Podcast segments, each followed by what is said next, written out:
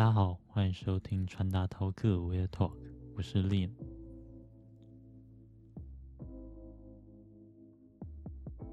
之前有一段时间，我非常喜欢看有关地狱厨房的影片。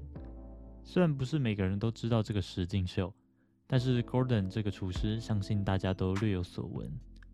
之前很流行的食物太深的迷因图，就是由他而生。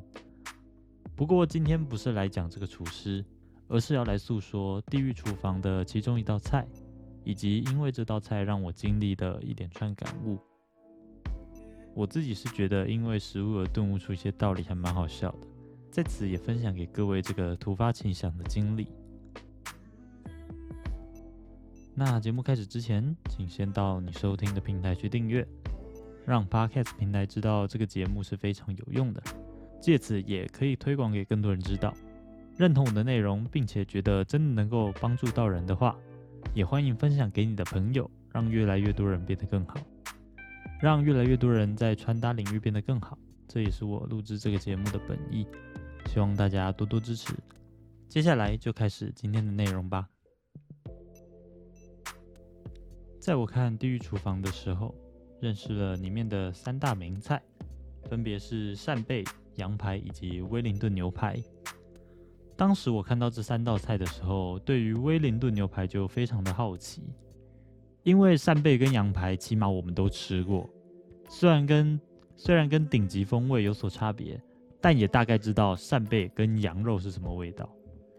不过这个外面裹着一层面皮的威灵顿牛排，就不是我们平常会吃到的东西，也让我很想尝试看看。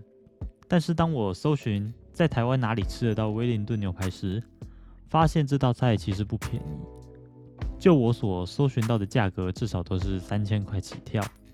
而且还需要提前预约才能吃到。查到这里我就很好奇了，不就是一道裹着面皮的牛排吗？为什么这么高刚？所以我就想，那我干脆来查查它是怎么做的，说不定我自己搞起来还比较便宜。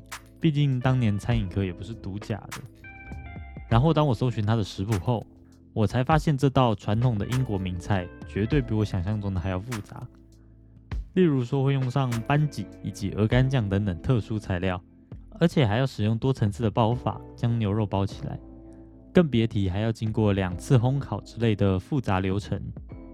查完之后，我有一个结论，就是用三千块来吃这道菜好像挺合理的。而这个不查不知道，一查吓一跳的心得，也让我想到穿搭的其中一件事，那就是我很常推崇的模仿。依稀记得之前在 d c a r 文章留言下面有人提到，购买单品不需要事先思考搭配，反正之后一定会想到。但今天如果是威灵顿牛排的例子呢？当然我一样可以先去买好牛肉跟酥皮，然后一样画葫芦的包起来再拿去烤。但这样的结果先不管好不好吃，绝对跟正统的威灵顿牛排完全不一样，因为缺少了太多的细节。只学到了外观，而没有学内涵，所以纵使看似相同，但也会有种说不出的怪异。接下来，让我们换个食物来举例模仿对于穿搭的重要性。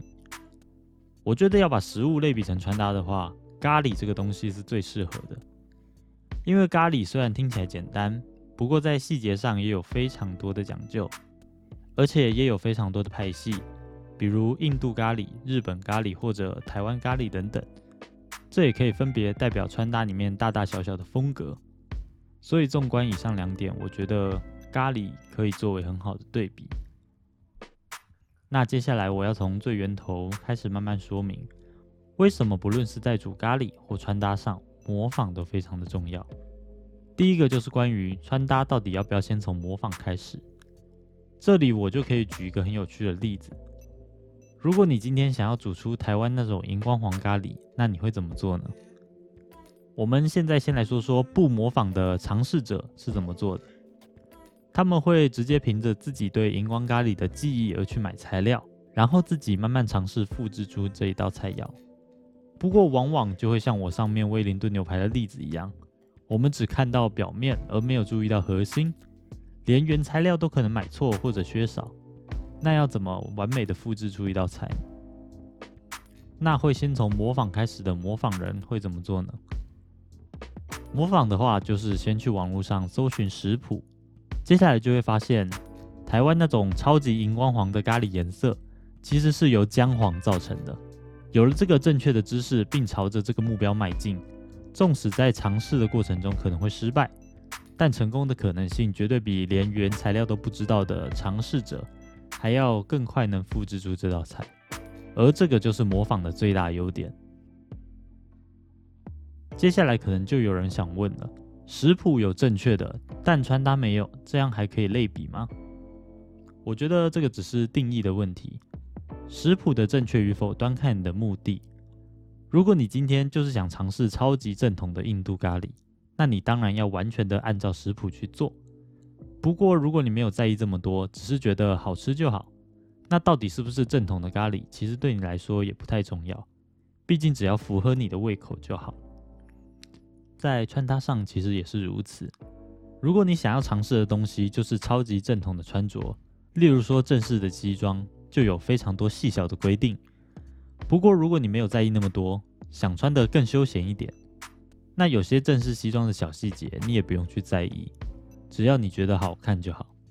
这两者的正确与否，其实都是看你的目的性而决定。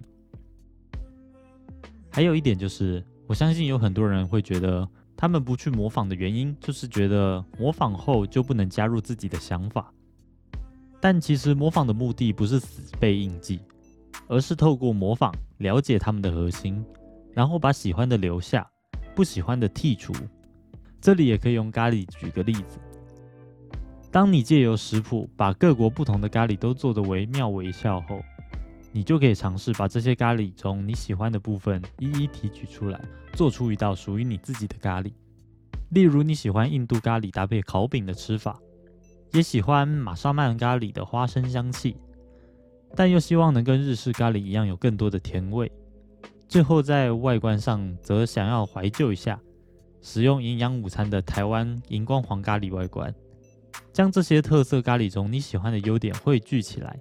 经过适当的融合后，就能变成你自己最爱的一道料理。当然，把这道自创料理做好的前提就是先掌握它们原汁原味的特点，这样才能完美的提取出优点并且融合。这方面就是我们需要下非常大功夫的地方。而穿搭也是一样，你可能喜欢韩系的简约，但也想要日系的慵懒感。不过在配色上想维持黑白，最后还希望兼具生活的机能。当你把这些不同风格的特色融为一体后，不就变成你自己的个人风格了吗？不过就跟做菜一样，要能完美融合的前提，就是要先把他们的风格都原汁原味的掌握。这点就需要靠前面的模仿步骤来达成。若是连模仿都做不好了，那从中提取出来的特点也会是大打折扣，甚至根本概念错误的。以上就是这次借由咖喱这道美食所延伸出来的三个关于模仿的分享，分别是为什么要模仿，正确的模仿是以目的为导向，还有模仿后如何创造自我风格。我相信应该还有很多可以探讨的部分，但碍于篇幅没有办法一一说明，所以在更深入的讨论就靠大家自己去琢磨。也欢迎把你的心得透过留言或者 IG 私讯的方式与我分享。或许会有连我都没有想到的角度呢。希望大家都能借由这次的例子，了解到模仿的重要性。未来在遇到想要尝试的事物时，也会优先考虑借由模仿来初步掌握，而不是瞎子摸象般的自己尝试。这样一来，在学习的过程中会觉得快速许多。毕竟站在巨人的肩膀上，就能更快速的看到全貌。也让我们在穿搭的路上能够找到前人的捷径，最后以更快速的方式进步。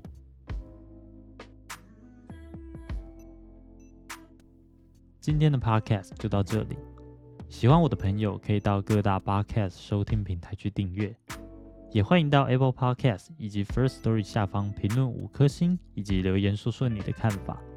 想深入讨论的朋友也可以直接搜寻我的 Instagram 私讯我。